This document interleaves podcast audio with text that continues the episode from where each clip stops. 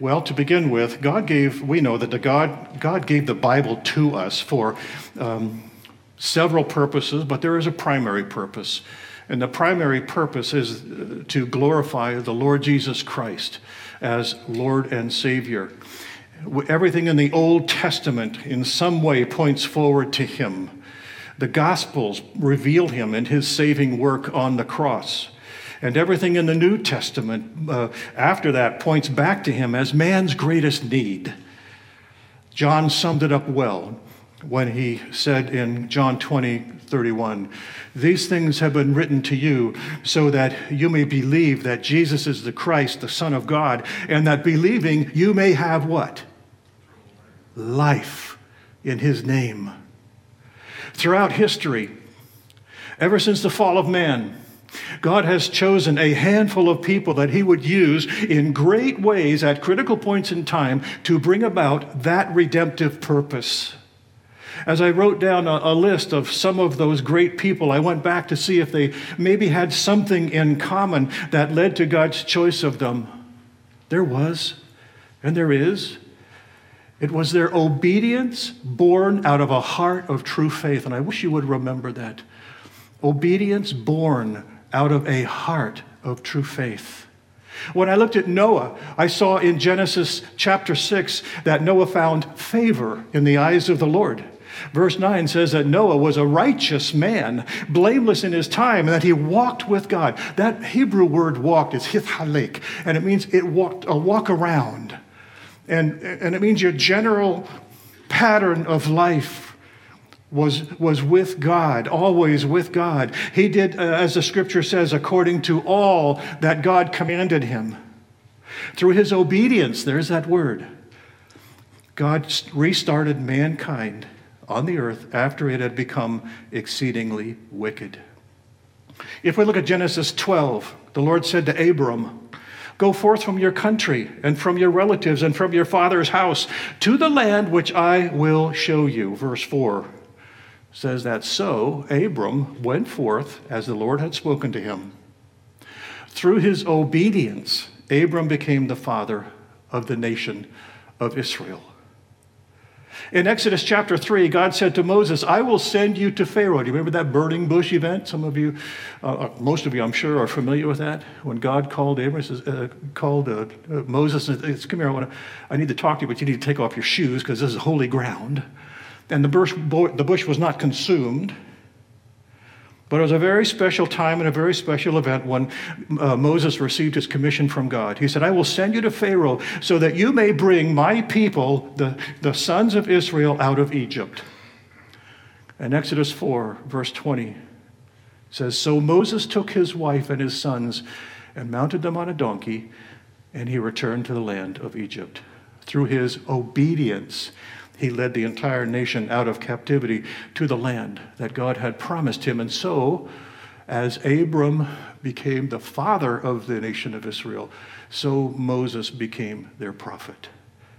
Amazing people used in amazing places at quite a unique time in history.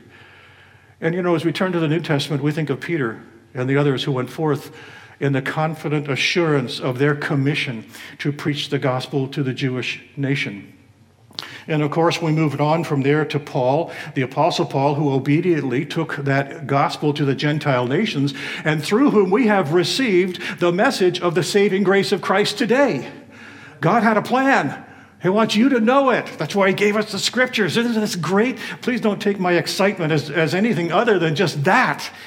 I, when I do this, I get thrilled because we have a great God. We do. What amazing things all of those people did. And there is one person who stands tall among them, and that is Mary, the mother of Jesus, God's woman of extraordinary faith. Now, Mary is awarded that title in our sermon today because God's call on her life was to give birth to and to nurture the Savior of the world. She was especially selected for that privilege because of her character. What was it like? Look at verse 26 in Luke chapter 1. Now, in the sixth month, the angel Gabriel was sent from God to a city in Galilee called Nazareth, to a virgin engaged to a man whose name was Joseph, of the descendants of David, and the virgin's name was Mary. And coming in, he said to her, Hail, favored one, the Lord is with you.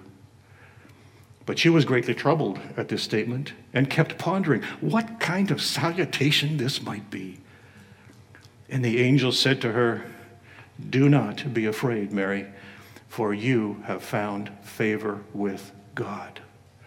And behold, you will conceive in your womb and bear a son, and you shall name him Jesus.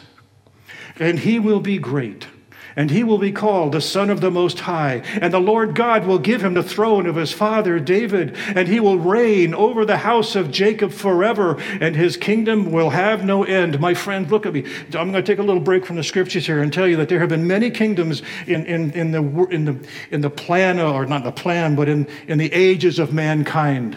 We know from our ancient uh, secular history in high school and junior high that the first kingdom that we hear about is the kingdom of the Chaldeans, the Babylonians. Babylonians. And we know that they were, that was a, an, an enormous kingdom. And we know that that kingdom was conquered by the Medo Persians, another enormous kingdom. And we know that that kingdom was conquered by the Greeks. And that was an enormous kingdom. And of course, one of the largest of them all, the Romans who conquered the Greeks. And that was a kingdom. But you know what? They're all gone.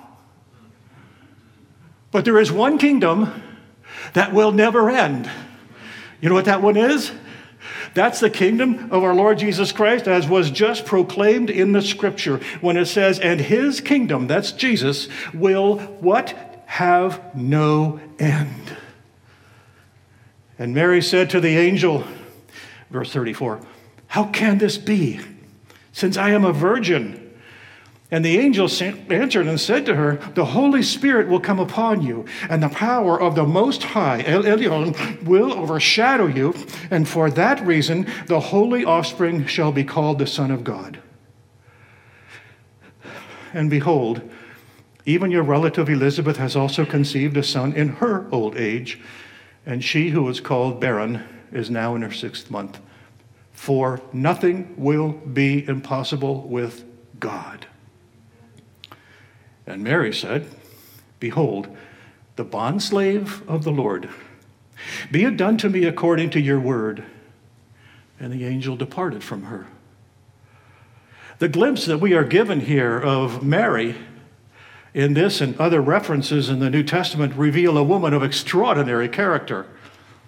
And often when we read this scripture, we are always focused on the fact that this was a, the birth time of the Lord Jesus Christ, the Savior of the world. And so it's usually read and studied over the, the, uh, the Advent season, Christmas season. But I wonder how often we really take the time to really study the character of Mary herself. And that's what we want to do this morning. The dominant trait that stands out is her faith. She was quite simply a God centered woman, and by that, an inspiration to us all. Men and women, men and women alike. R.P. Martin, who was a, a, professor of New Testament at uh, Fuller Theological Seminary, said this. He said, Mary is accordingly set forth as a model believer. Applies to all of us.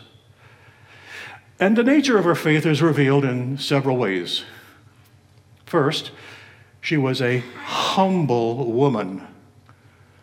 When the angel Gabriel first appeared to her and said, Hail, favored one, she was greatly troubled. That's what the reason, that, that's what was her response to it. And before he could even tell her the reason why she was so highly regarded, she said, Wow, I'm just really, she was thinking in her heart, I'm just really troubled by this.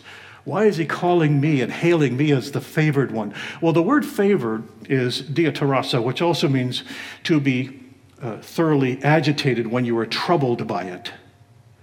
Her thinking was, why should I be singled out for any special favor, any special attention? And that kind of reaction really revealed her humility because she, she never even expected to see an angel, much, learn, much more learn from there were any gifts from heaven for her. I mean, if she were expecting that, she could have said, Gabriel, I've been waiting for you. Mm-mm, no. All of this was completely unexpected. She lived her life as a humble woman. Secondly, Mary was an honest woman. After being informed that she had been singled out by God for special favor for something that didn't make sense to her, she asked the angel for an explanation, right? She said, How can this be since I am a virgin? Now, that question did not imply disbelief, just the opposite. It was an expression of faith because by the details in Gabriel's statement, she knew what was going to happen. She just didn't know what? How? How could a virgin be with child? And to this, the angel replied in a delicate but, but quite clear way that conception would be done by the overshadowing power of the Holy Spirit. And to emphasize the nature of that, he added that Mary's cousin Elizabeth also received a miracle in conceiving a child in her old age. The angel covered both amazing events by declaring that nothing is impossible with God. Do you believe that this morning? You should. Because there is only one individual, one person, person, I was going to say persona, there's only one person who can do the impossible, and that's our great God. And what is the impossible? Well, we call them miracles, yes? What is a miracle? A miracle is anything that happens outside of the law, laws of nature, and there's only one individual, one person who can do that, and that is our great God. He works in ways that we don't understand, ways that are impossible with man. He is sovereignly able to do what is impossible for man to do. And that's very encouraging to us even today. I hope you are encouraged by that statement. If you look at verse 38, we have revealed to us another aspect of Mary's character. First, she was humble. Second, she was honest. Now, third, Mary confessed to being a bond slave of the Lord. Now, that word bond slave is the original word doule, and it carries the root meaning of to bind or to be bound. So, what Mary told the angel was, I am bound, I am fastened to God as his servant. And doule is further, further defined as a permanent relationship where the servant is devoted to the person and the interests of her master for life. It is defined as a thorough relationship to the extent that no matter what the cost, she regards her own interest in uh, her own interest lesser than the interests of her master. And she disregarded her own interest in favor of God's interest every time there was any tension in between them. now, given the fact that the Apostle Paul used that term a lot in the New Testament, that, that term bondslave, used for all Christians. There was a theologian of old days named Kenneth Wuest. He asked the question and now, are we as bond slaves, are we as bond slaves of Jesus Christ serving him to the disregard of our own interests? Are we bond slaves? Are we, again, are, he said, are we serving him just to the point where it starts to cost us something and then we stop? Or are we in utter abandonment of self, serving him, not counting our lives dear to ourselves? You know, Paul's favorite designation of himself was that of a bondslave of Jesus Christ. He said in Acts chapter 20, verse 24, Do I consider my life of any account as dear to myself, in order that I may finish my calling and the ministry that I received from the Lord Jesus Christ to testify solemnly of the gospel of the grace of God? That's a bond slave. And that was Mary's mindset, a bond slave. You know, following that, as she was a humble and, and honest and bond slave kind of woman, there is another aspect to Mary's character that emerges from verse 38. She said, Be it done to me according to your word. Be it done to me according to your word. Um, she was entirely submissive to Scripture. Mary lived according to God's word both before and after the birth of Jesus. There are five examples in Luke chapter 2 alone. If you'll just flip over the page there, look with me um, at verse 21. And when eight days were completed before his circumcision, his name, this is, we're talking about Jesus here, then called Jesus the name given by another angel before he was conceived in the womb. And when the days for her purification, according to the law of Moses, were completed, they brought him up to Jerusalem to present him to the Lord. As it is written in the law of the Lord, every firstborn male that opens the womb shall be called holy to the Lord.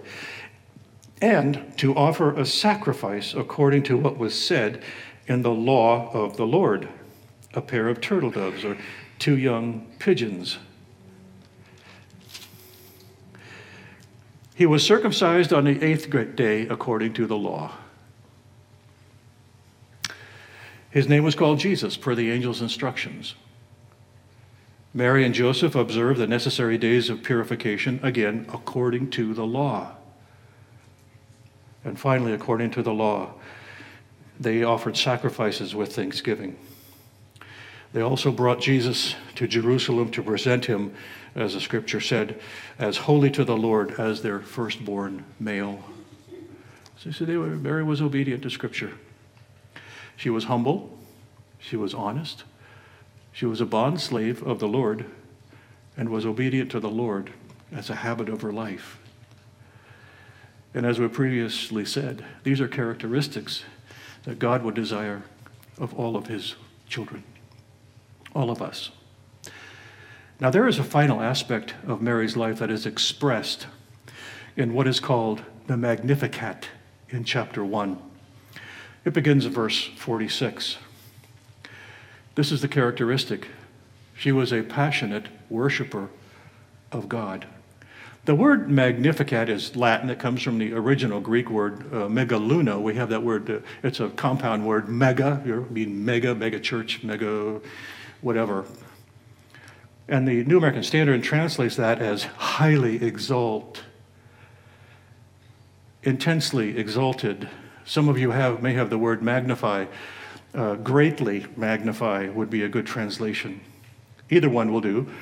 It simply means to make one great. This is Mary's song of praise. It's her personal reaction to the goodness of God. And uh, would you look at how it soars with thankfulness to God and appreciation for His grace? Chapter 1, verse 46.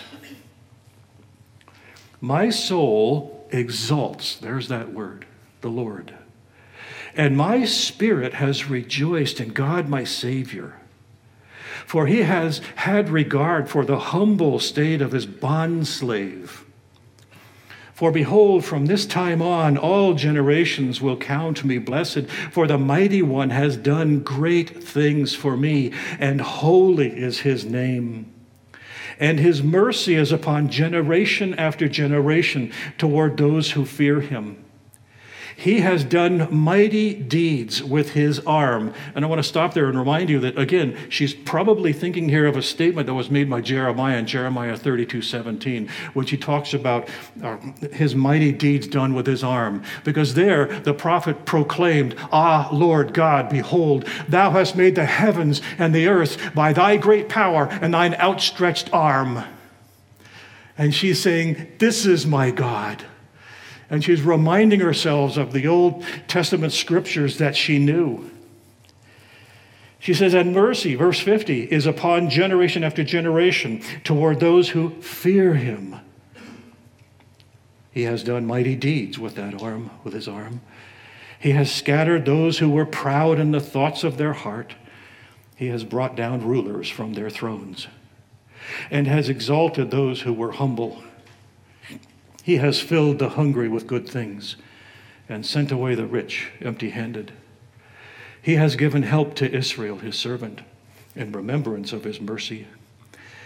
As he spoke to our fathers, to Abraham and his offspring forever, ever. Is it any surprise, friends, uh, that, that we should remember the virtues of such a great woman of God? Is it any surprise?